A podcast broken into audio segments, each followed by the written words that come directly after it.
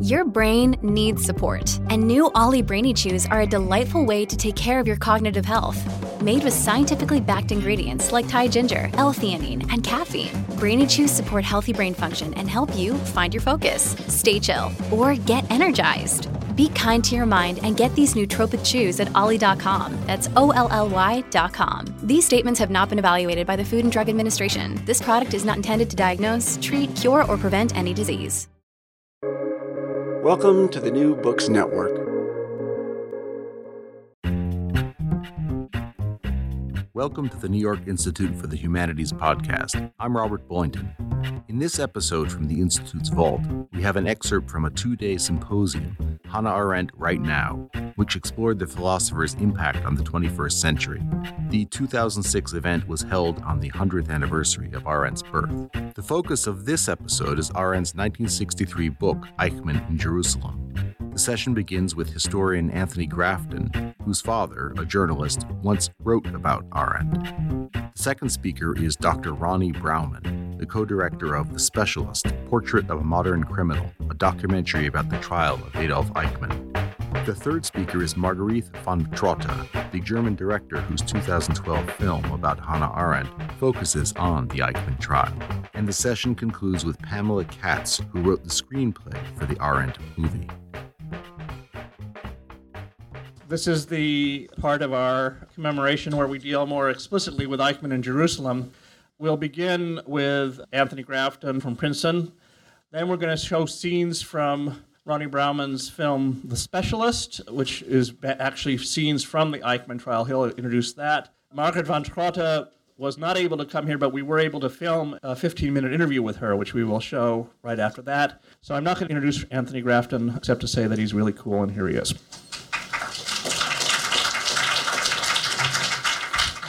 Well, what we've seen today, it seems to me, is that Hannah Arendt never quite managed to die. She's still incredibly alive, and in a way, that this wonderful interview is a kind of metaphor for the way that she's still more alive than most of the interlocutors with whom we spend our days. It's amazing to see her and hear of her as the interlocutor for the extraordinary series of speakers we heard today, to hear the way in which she gives powerful tools for thinking to people whose own minds are so extraordinarily powerful. How, in this very dark time we live in, she still gives us some kind of torch, faint, flickering, but light with which we can look a little bit around. It's an extraordinary achievement, and the Eichmann book is clearly an important part of that achievement.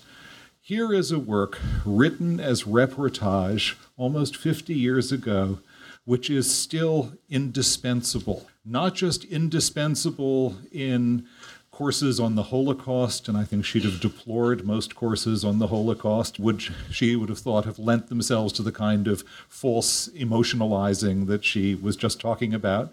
But book that is indispensable for any historian or political scientist who tries to understand the fate of the European Jews in the 1930s or 1940s.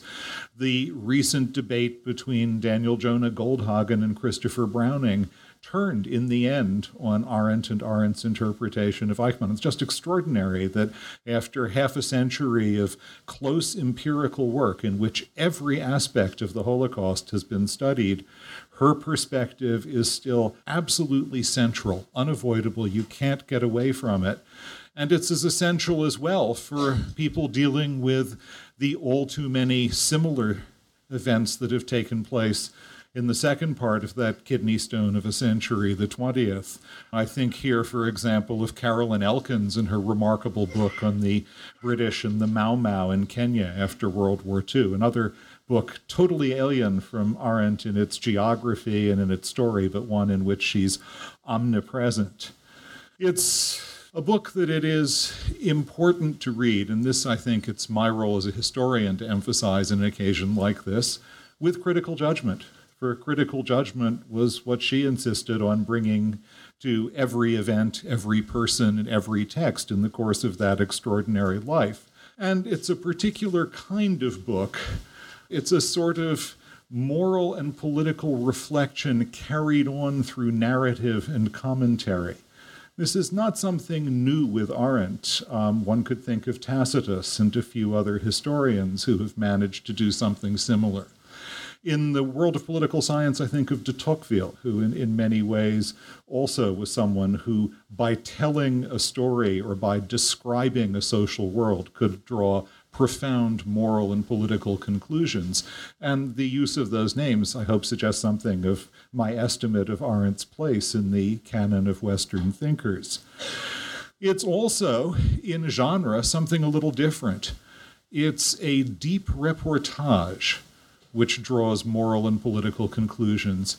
And that's a genre that flourished in various ways after the Second World War often, though not always, at the New Yorker, which sponsored her trip to Jerusalem.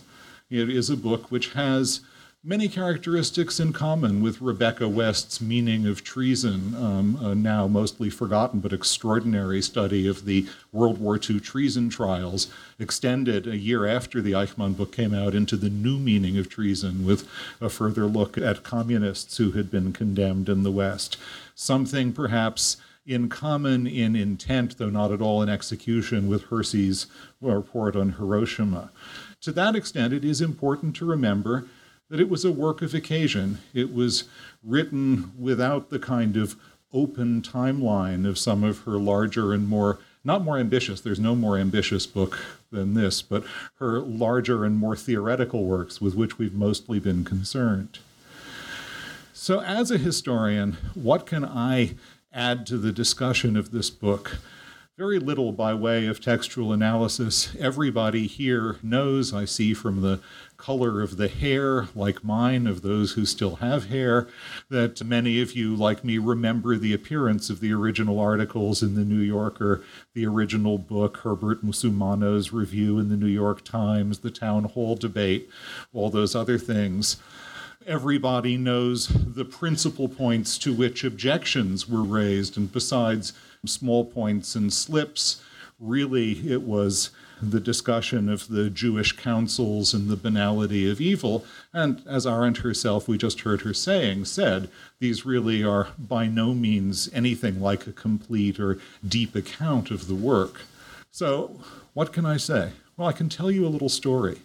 And I think it's an important story to tell you because it emphasizes that Arendt, like those people about whom she wrote those wonderful profiles in Men in Dark Times, was human. And on occasions like this, that's a fact we can easily lose from view. So let me read you a text. It comes from the period when Arendt was most under fire for the Eichmann book. It's a letter she wrote to Karl Jaspers. One of the big illustrated magazines here, Look, wanted to do a report on this whole business at the end of July. They suggested a well known non Jewish reporter. My publisher, as well as the New Yorker, thought I should agree to it, answering written questions under certain conditions. They thought the story would be handled in a thoroughly fair way. But when Look came to do the story, they assigned another reporter to it, a Jew who interviewed only people who had already spoken out against me. He sent me a questionnaire full of loaded questions. I answered the questions, but then my publisher in the New Yorker thought it would be better not to cooperate. There is no question in my mind that the Jewish organizations got wind of Look's plans and intervened. The Jewish journalist was my father, Samuel Grafton.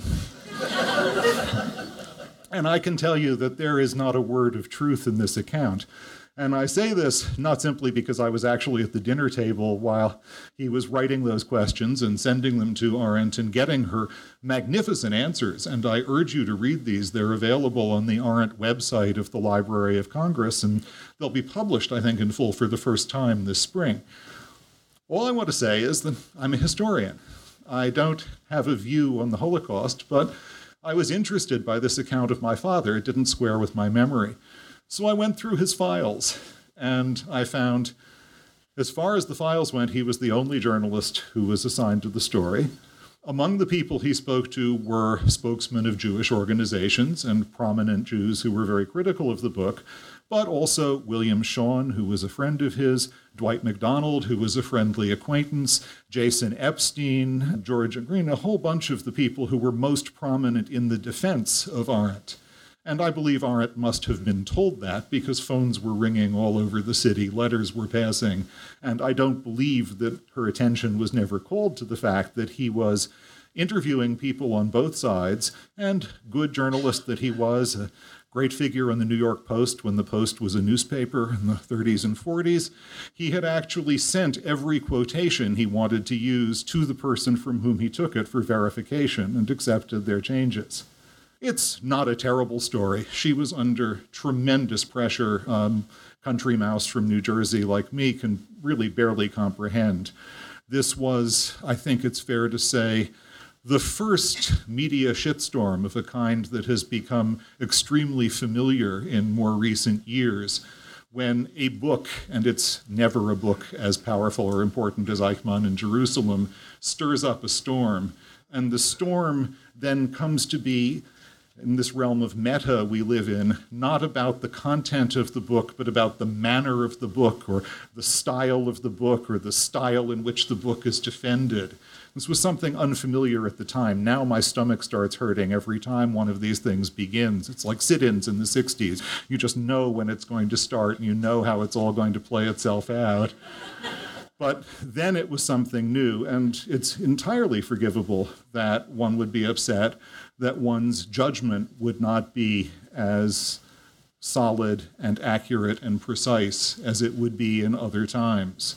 But I think it's an important story nonetheless. For me, Arendt was almost always right in the questions in which I've studied her intervention and in the issues in which she expressed herself as a philosopher. Her profiles, and as a historian, I'm probably best equipped to appreciate them, are extraordinary, among the greatest essays of their kind ever written. But she was human. She made mistakes.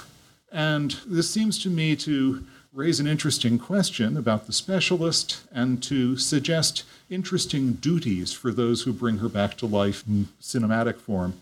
The specialist gives an Archimedean point for thinking about and thinking against Eichmann in Jerusalem, or thinking with it on the basis of independent observation. And this is the point where I think her writing as a reporter is so central in a very different media world than the one we live in now. In one where you didn't have cable nitwits telling you every five minutes what was happening in Jerusalem, in which one learned about the world from print. Arendt's account of Eichmann, Arendt's account of the prosecutor and the prosecution, had an extraordinary, I think really unchallengeable power and were rarely questioned, even by those who were made most furious by, for example, the brief section on the Jewish councils. But no reporter, and I'm a reporter's son, I know about this, no reporter is ever perfect. No reporter catches every tone. No reporter can go beyond that matrix of immediacy in which he or she works. So it's really extraordinary to have this amazing film, I'm sure some of you have seen it before, as another way to think those events on which she put so extraordinarily powerful a stamp. The challenge for drama and for any kind of bringing of her back to life, a challenge met extraordinarily by Elizabeth Young-Bruehl in what I think is one of the very greatest biographies written in modern times, a, the rare biography that's up to a great subject. Usually they just reduce them, is how to convey the greatness and the humanity and the occasional fallibility. Because without those, the greatness becomes hagiography the admiration becomes something that we pay like worship to a divine figure rather than the considered response we give to someone whom we owe it. For she is still alive, she is still our interlocutor. She lives with me every day, not just because I made her acquaintance right after my bar mitzvah when my father did, but because her work has been so meaningful to me, as it is so meaningful to everyone in this room. And the only way to do justice to that work is to judge it. And I think the means we'll look at tonight will help us judge. Thank you.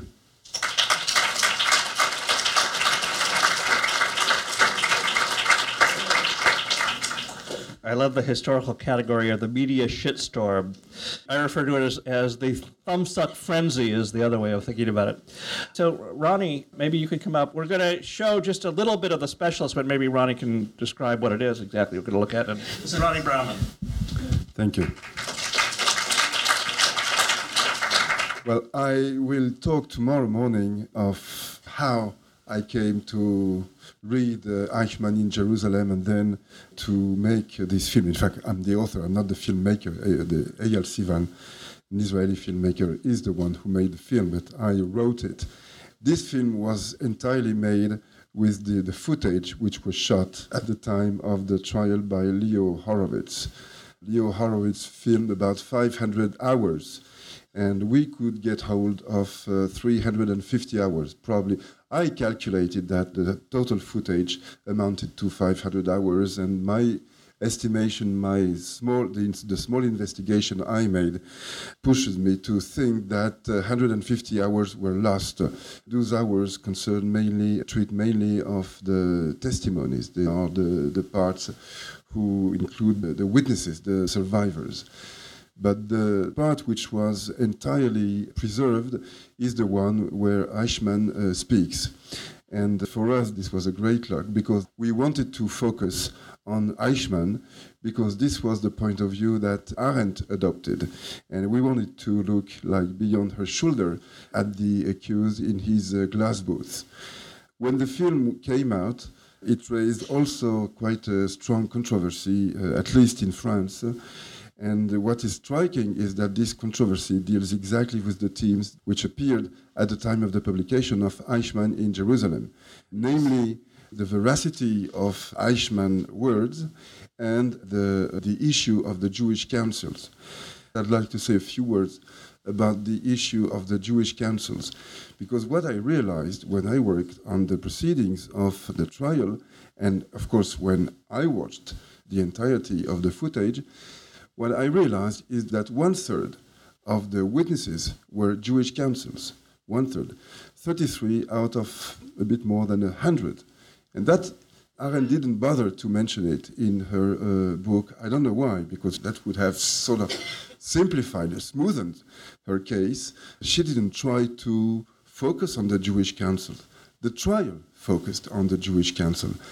Just to give you an idea, more than 500 persons showed up when the appeal to witnesses was launched by prosecutor Hausner.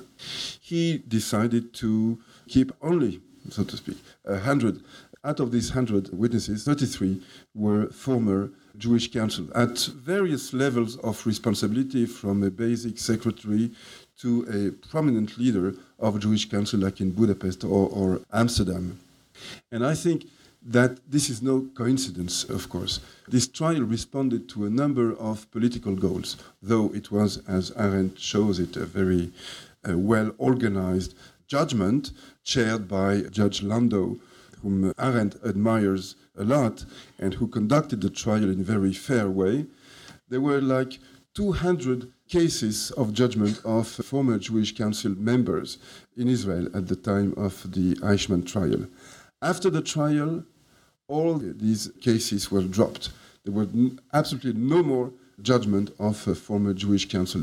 And my interpretation of this is that one of the secondary issues, because there were more important ones at stake, was to establish a clear line between executioners and victims and to erase this so called gray zone, which was analyzed by Primo Levi and which is really uh, also described in Arendt's book this was not relevant anymore. Israel had to become the nation of the fighters and the victims, but not of the traitors, not of any victim who could bear some kind of uh, guilt or could raise any kind of problem. And I think it's a very uh, interesting uh, issue. Maybe we can discuss it a bit later on. I'll finish with this. The other problem which was raised after the release of the film was about our own intervention inside the image. Give you an explanation on it. As I said, we used archive footage. this footage was in a very bad state. I won't elaborate on the difficulties we had to get hold of this footage, which was completely uh, abandoned, haphazardly stored in the toilets of the uh, uh, Hebrew University of Jerusalem. This shouldn't be seen as a metaphor. Uh, the toilets were the only wet and fresh place in the uh, university. There was no aircon at, at the time, but people had lost memory of the place where those tapes had been stored. So they were totally abandoned and absolutely not usable. There were only like 70 tapes which could be used by well filmmakers, documentary makers, journalists, and only the so-called sensational sequences of the trial had been kept, but uh, Eichmann was not there.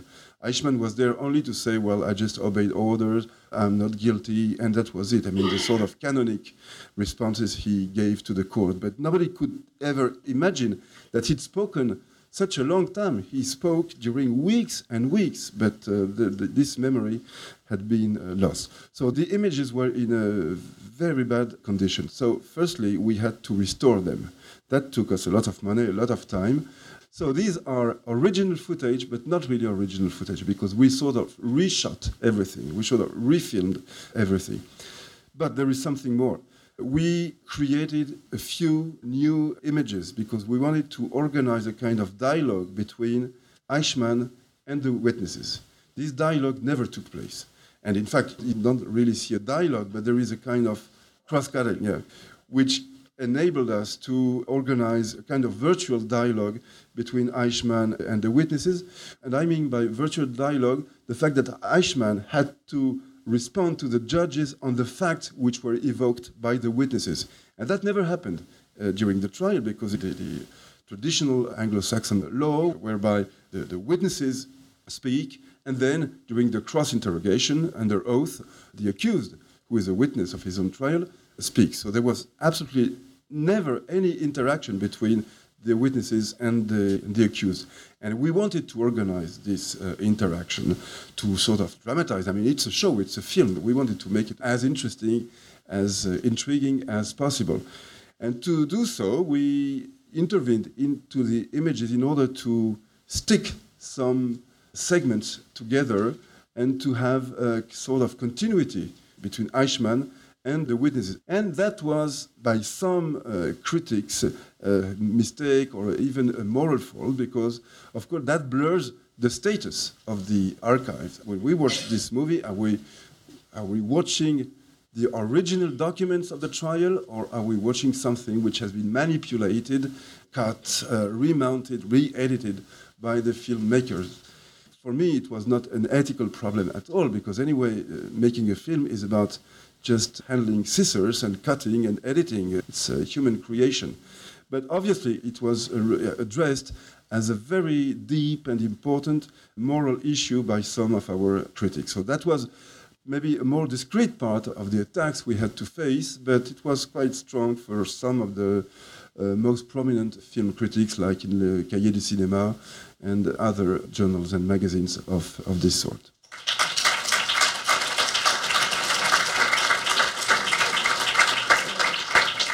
Truly an amazing thing. I really do urge you to to get it if you haven't seen it. General observation as he comes off. I mean, this is without reference to her categories. He comes off as a really wonderful bureaucrat, except for what he's talking about. He's just very punctilious about how he goes about his work, and if you just don't pay attention to what's being talked about, it's quite an amazing performance. So we, are now going to gradually turn to Margaret von Trotta's take on this material, and, and Elizabeth can introduce that subject for us.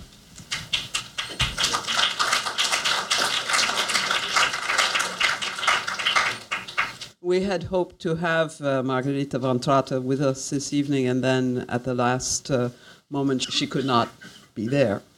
So uh, at first, I accepted this news, but then, of course, Ren Weschler never accepts a situation. He has a much more activist attitude, and knowing that I was going to Paris for another of the Hannah Arendt centenaries, we decided that we would interview Margarita in Paris, where she lives this evening is has many themes to it about Eichmann, but it also, of course, has a theme which will unfold about presenting people on film and uh, what you can know from seeing them on film and as opposed to in person and where you can talk with them and so forth. So this is uh, Margarita von Trotta, who has the concept and the beginnings of a script for a film about Hannah Arendt. And she suggested, and I thought it an excellent suggestion, that we begin our interview by looking at some footage from her biography film of Rosa Luxemburg. And then Margarita takes off after that uh, to talk about the film that she wants to make about Hannah Arendt, which will not be exactly a,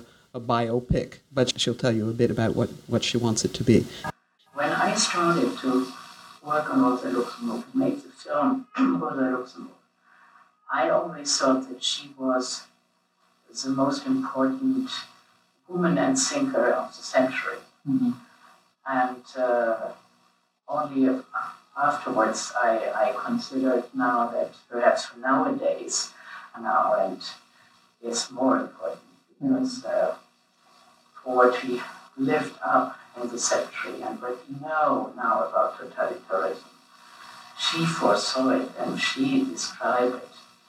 But on the other hand, I think uh, because you know when we in, uh, I did uh, Rosa Luxemburg in, in 85, so mm-hmm. we were still a little bit in the, the last moments of 68 and the, the rebellion, and we were still contaminated a little mm-hmm. bit by the idea that uh, democratic socialism could be an option.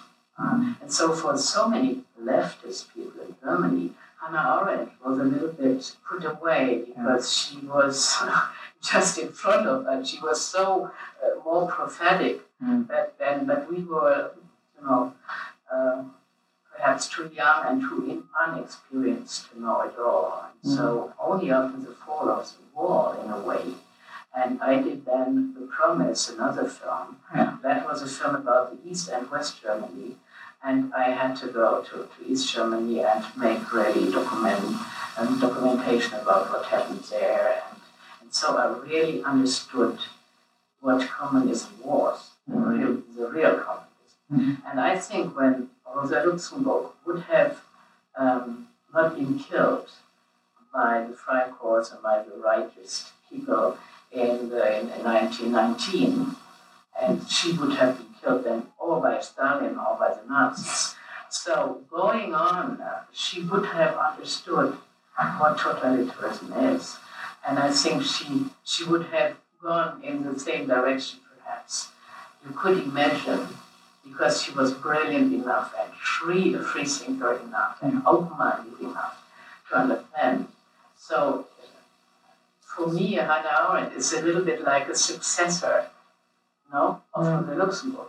And I was so touched when I read in your book that uh, when a student uh, said to her, "You are me like Rosa Luxemburg," that Hannah Arendt was was really proud about them, and that's that was touching for me because you you had got the connection. Yes, yes. Yeah. no, and also mm-hmm. you know Rosa would have been as a Jewish woman would have been killed in Addis, mm. and Hannah Arendt could have would have not gone away to France and then has a chance to flee from Gurs and to go to, to America then.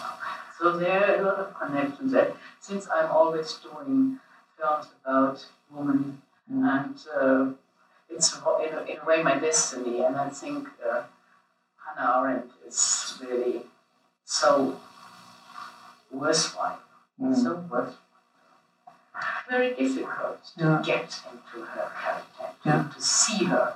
Like for me, Rosa Luxemburg, I, I had to, to work on her for two, two years. I mean, every letter and every. It's a long way to, to, to get up to her. And I think Hannah Arendt is even longer. Because you originally were thinking of making a film of Hannah Arendt's entire life, and then you decided to focus on the Eichmann. Why was that?